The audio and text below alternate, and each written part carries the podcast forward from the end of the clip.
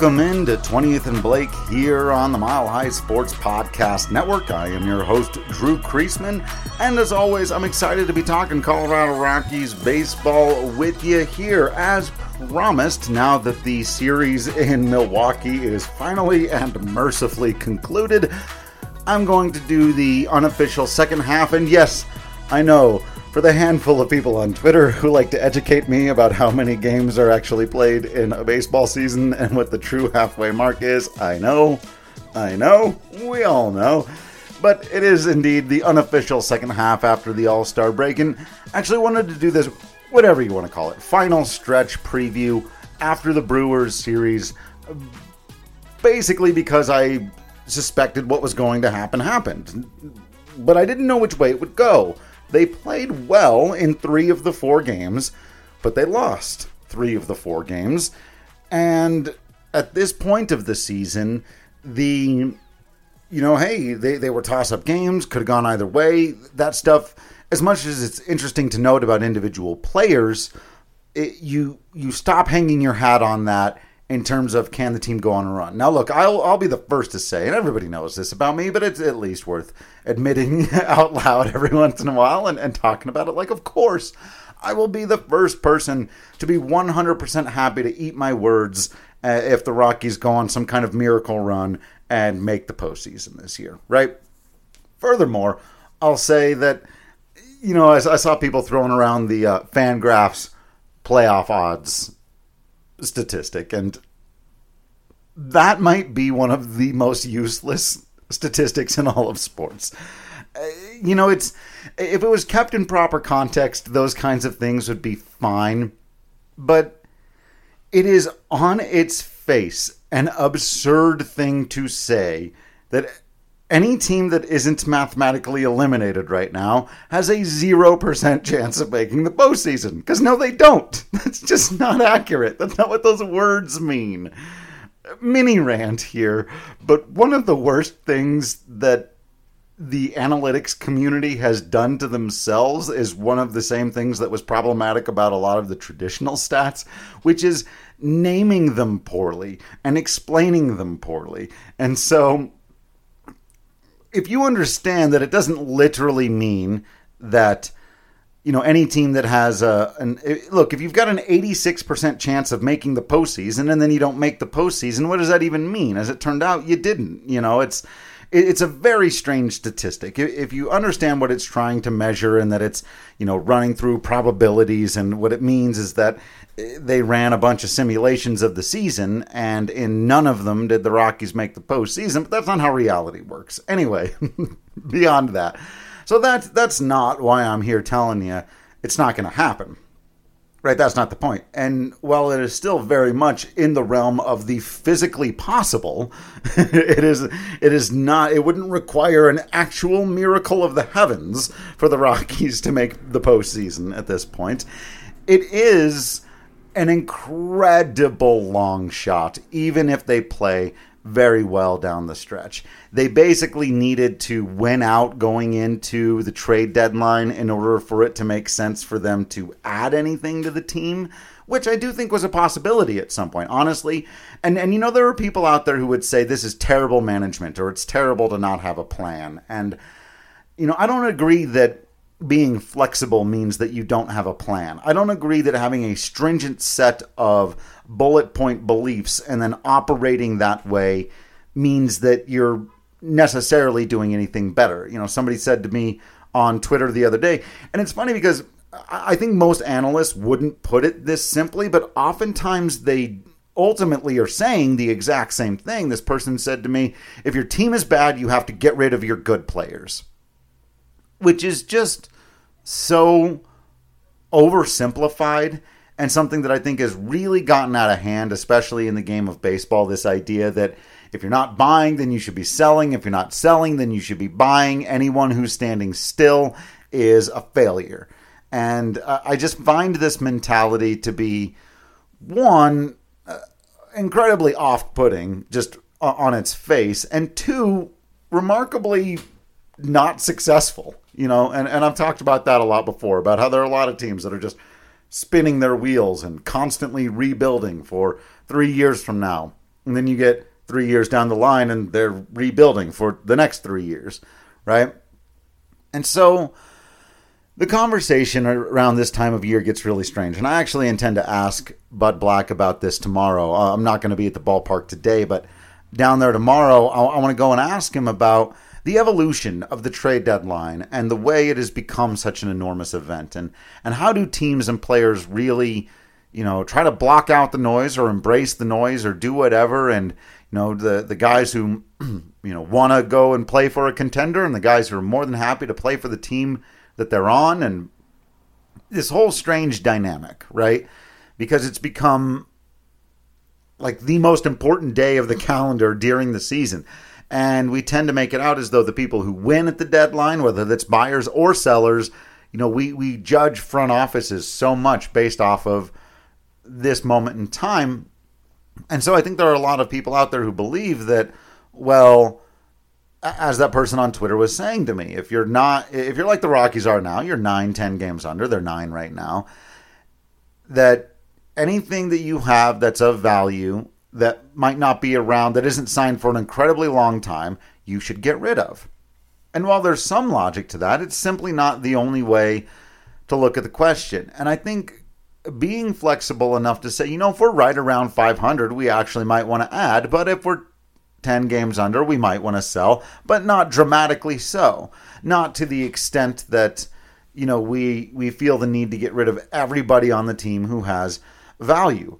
And while you may be punting on the next 2 months in certain regards, and I'll give you the perfect example of a move that I think the Rockies should make that makes them immediately less good. Like again, I, I want to have a more realistic conversation here. I know there are going to be a lot of people over the next couple of days yelling and screaming about CJ Cron and Daniel Bard.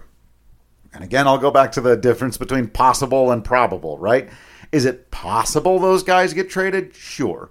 Is it probable? Absolutely not. And so I don't want to waste your time with a ton of conversation about Daniel Bard and, and CJ Cron because this is the exact situation the Rockies are in is trying to convince themselves, whether you believe it or not, that they are going to compete next season. That is the directive that Bill Schmidt has given. They are going to try to compete next season.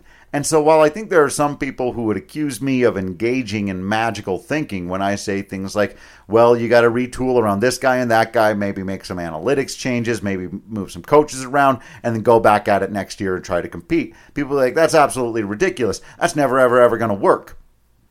Now, they may be right, but then when I find I ask these people, so, well, what do you think the Rockies should do? The answer is always Dick Monfort should sell the team. The front office should be a completely new front office. And they should spend on analytics just as much as the Dodgers do. And I'm like, okay, yes. I don't disagree with any of that on its face, but it's never going to happen. That's not back here on Earth. Nobody can force Dick Monfort to sell the Rockies, and nobody can force him to hire a different GM and to have a different mandate and to rebuild exactly the way you think he should, or baseball analysts think he should, or a certain book of baseball buying and selling says that he should. The directive is this compete next year. But that doesn't mean you can't do some things now to try to help you for next year. So, again, Trading CJ Cron and Daniel Bard makes you worse in the immediate and almost certainly makes you worse for next season. A lot of people who are talking about that don't want to admit that. They we all admit it make you worse for the rest of this season. But they don't want to have the conversation about next season because they're ready to punt on 3 or 4 years of Rockies baseball. And I think a lot of you listening now and the Rockies themselves are not. A couple of months? Sure. I'm there with them now. Let's punt on a couple of months. Punt on a couple of years? No, thank you. So, what's an example of a move that hurts you for the rest of this year, but not necessarily in the long term? And that would be trading Jose Iglesias. Right? Jose Iglesias has been one of the Rockies' best consistent hitters. Obviously, he doesn't bring the power, and in today's game, that means that your OPS plus and your WAR and those kinds of things aren't going to be very high. But he's basically been a 300 hitter all year which is still a value. I don't care what anybody says about batting average, it still matters. And most importantly, and we've talked about this before, he hits on the road. The most important skill that you can have as a Rockies hitter. Unless you're hitting 40 plus home runs in a year, the best thing that you can do as a member of the Rockies offense is hit well on the road because they struggle so, so much to get offensive production on the road. And while his defense has been very troubling to me at times, it's been a lot better lately, and it's not a disaster by any means. And it's not what you would maybe think you would get out of, say, a quadruple A player or someone who's just taken up a spot, right? But if you trade Jose Iglesias right now, your team gets worse because he's been hitting so well, especially. You probably got to have Hampson there for the rest of the year. He's been fine, but really has never really, you know, broken out in any kind of way. Maybe you call on a guy like Alan Trejo. Maybe you go immediately to Ezequiel Tovar, but that that's the the key piece, right? Is that the Rockies have this potential superstar prospect who's just been absolutely phenomenal this year in the minor leagues. And with the bat, where he's been a known commodity defensively for a while, has Ezequiel Tovar.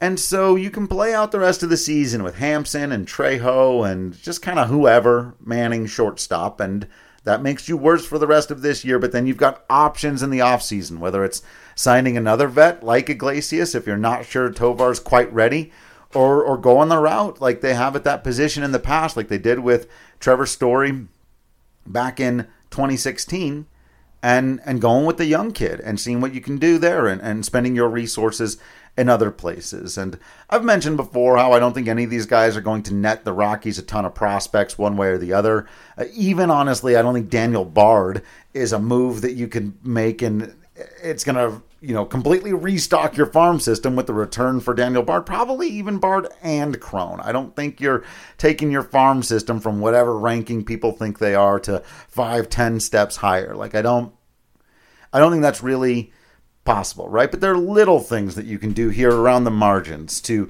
give yourselves an opportunity, especially in key positions where you, you think shortstop can be a position of strength for you moving forward. You need more starters. You need oh, pitchers. You just need more pitchers. But starters, relievers, everybody. You, you found an ability to sign hitters, to grow hitters, to get hitters. But pitchers are a, are a hot commodity for this team. They need to be able to get some. So that would be an interesting one as well. The other one that I've talked about plenty of times, Colomé. Colomé is a guy who you trade him, your bullpen gets immediately worse, and that stinks because it's already rough going out there, right? You already only got a couple of guys. Gilbreath has really turned it around. Daniel Bard continues to be absolutely phenomenal. But after that, you're not super excited about your bullpen. So that makes you much worse in an area that's already costing you. But I don't think Colomé is going to resign with the team next year. Uh, I, you know, I think he's proven himself. He's likely to, to go somewhere else. He's on the one year deal. He is getting up there in age. I have less of a belief that he's going to continue to be able to pitch well than I do that Daniel Bard could be able to continue to pitch well. And so you can trade him. And then in the offseason, though, you do need to go out and find a replacement. But that was already, I mean, that's just more of what they need to do, right? It, they need to retool that bullpen desperately. They need a, a lot of new relievers and not to spend a ton of money on it, but a lot of new relievers is what they need out there. So, you know, and then and then there are some other guys who are kind of on the cusp. Uh, you know, Chad Kuhl and uh, Jose Urena. Bud Black came out, I think it was today, on MLB Network Radio and said that the team wants to sign those two guys. That makes perfect sense to me. Again, this is the kind of thing where I feel like I don't know if people are inflating the value. Like last year, people definitely inflated the value of Trevor Story. I still get the question of like, why didn't the Rockies trade Trevor Story for a slew of all-star prospects? And it's like because that wasn't an option. That wasn't available. Trevor was playing poorly and he was hurt. And he still isn't hitting especially well, by the way. That that those elbow issues continue to look like they're issues. And the vast majority of his wins above replacement this season have, have come from his defense. I'd have to double check, but last I looked about a week ago, he was still a below league average hitter in the 90s with his OPS plus.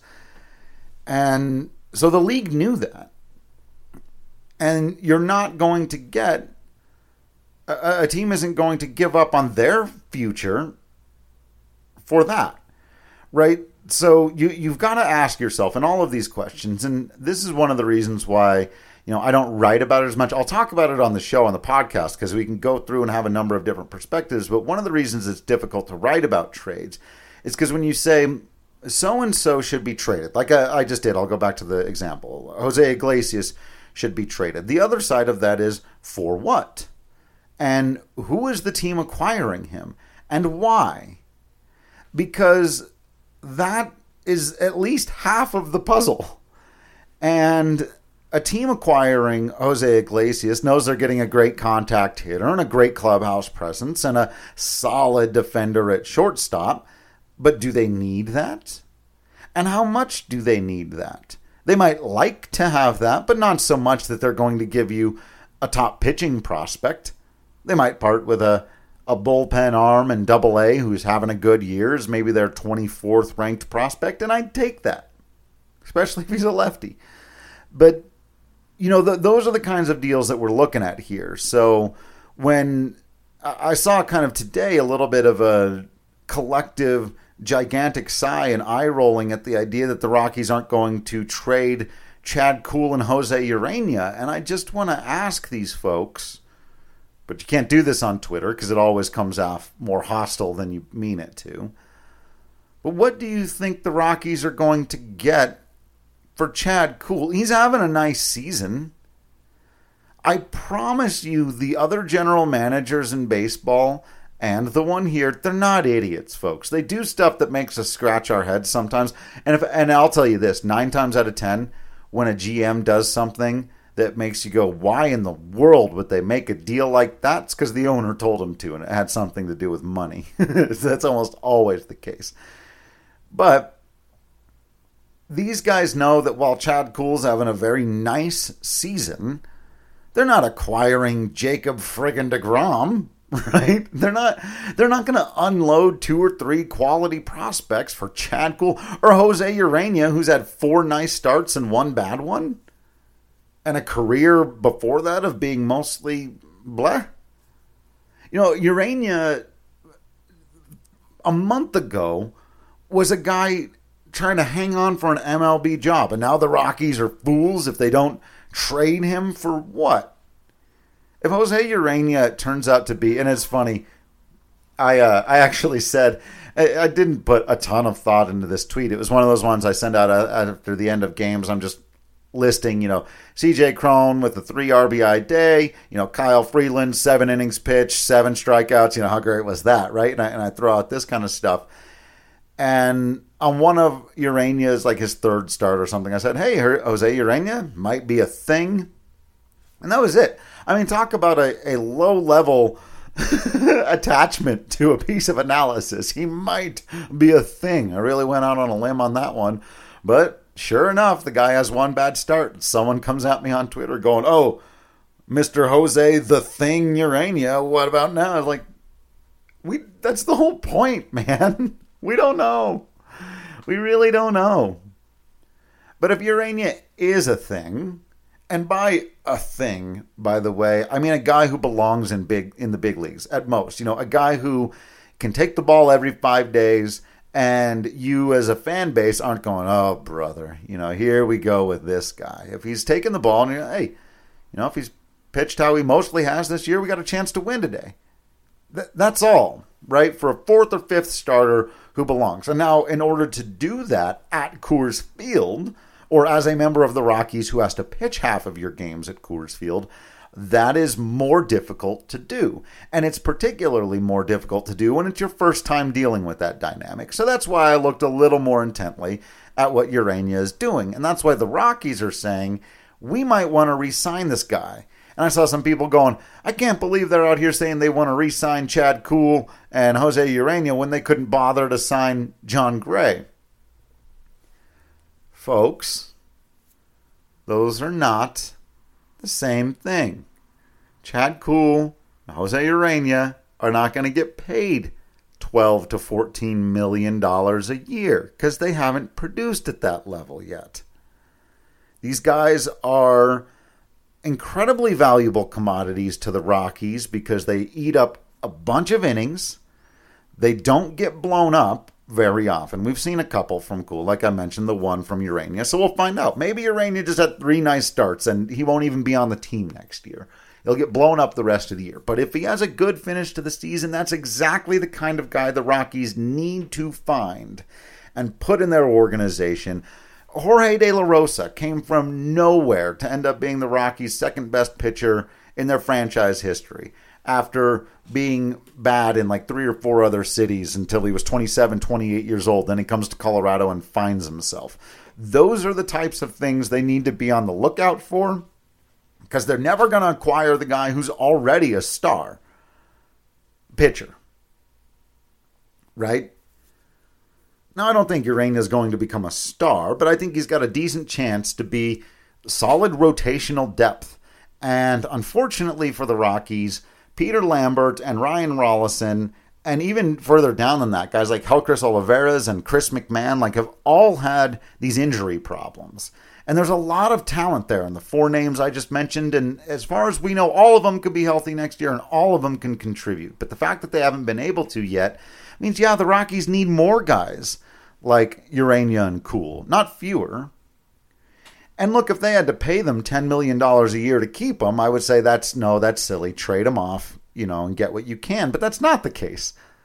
That's not. Uh, these guys are going to be incredibly reasonably priced, valuable starting pitching depth that the Colorado Rockies have been in desperate need of for roughly 30 years. Now, you need the guys above them to do better. You need Marquez to get his mojo back. You need Freeland to figure some things out, Senzatela, all that. Maybe you even look into acquiring one more of a top three type of guy in the offseason. But that's a different type of trade. That's a different type of free agency. That's a different question, a different problem than the one that's in front of us here today, right? But what do we know about what the Rockies have and can use to their advantage next season? And I think that's the big disconnect between the way the Rockies are covered by most media and the conversations I see around them with the fans about how they should sell versus the Rockies thinking in how they should sell. And we'll find out what they do here in a few days. I think it's a week from now as I'm talking if they, they make any moves. And I suspect they'll make at least one. They almost always make one like low level move at the very least that you know doesn't really uh, register on the radar very much.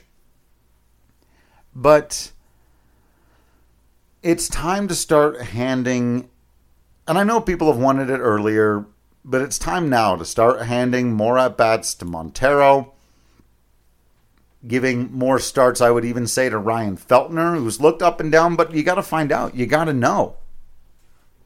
Uh, maybe even rushing Tovar up you know that that's very much it depends on the individual. But if you think he might be ready or close to ready as long as you think it wouldn't destroy his confidence and i just don't see that.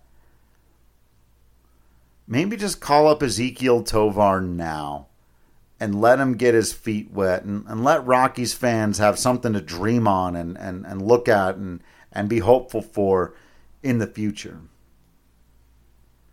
because I I think that if you inject a guy like that, a few more things from the, the minor league systems, you have a strong off season, they can turn around and compete next year. And so this idea of tearing it all down just because it's what's standard. You know, bookmark this one. We'll see if it ends up being the case. But CJ, here, here's what I'll say to you as my final point on this, philosophically speaking. I think there's a much higher chance that CJ Cron is the cornerstone of a postseason team next year, and Daniel Bard is the anchor of a postseason bullpen next year, than it is that Dick Monfort sells the team anytime in the next five or six years. And unless what you really, really want is for the Rockies to embrace a philosophy they've never embraced and be bad on purpose for the next four years. Trading those guys doesn't make any sense. They're valuable to your team next year. These other guys, maybe not so much. But if that is the route you're going to go, the the flip side of it is the part where I will hold their feet to the fire a little bit. It, I mean, not in, in any kind of real way, but at least in terms of my analysis, is then you have to embrace a future forward thinking mentality for the rest of the year, which means playing the young guys, being okay, maybe getting a little bit more aggressive with some of these prospects than you would have been in the past, making a couple of moves. If it's not Cron and Bard, and I don't think it should be, move Colome, Iglesias, and Grichuk. You know, be willing to eat some of that contract. We'll see what they do, but the reality is upon them now, and there's really nothing that says you can't go on a run with those guys anyway, for people still holding out hope. But the final part of the season here, as much as it's, you know, would be tempting to go through each game left on the schedule and each series and say can they win this one? Can they can they do that? It's it's not going to be about winning and losing games and series. It's going to be about the performance of individual key players. And I'm going to get more in in detail on highlighting each one of those players. In fact that sounds like a really great article to write to to say here are the players that matter most not for the rest of this season quite frankly but if the Rockies are going to do what I was talking about earlier, which is try to turn around and compete next year, and you know, preview for the article that I'm already starting to write in my head, and I mentioned it earlier, like Marquez and Freeland have really got to take some steps forward. We've got to see good stuff out of them down the stretch. A young player needs to emerge, whether that's Montero looking like, yeah, he belongs, or if it is Tovar getting up there, if it's Heck, I'll take Jake Bird. Like, some, there needs to be a guy who is a rookie who finishes the season with us going, okay, I like that. So these are going to be the key things to watch out for. Like I said, I'll do the article. Look for that on milehighsports.com. Otherwise, make sure you're checking out all the other podcasts here on the Mile High Sports Podcast Network and continuing to just be absolutely awesome out there.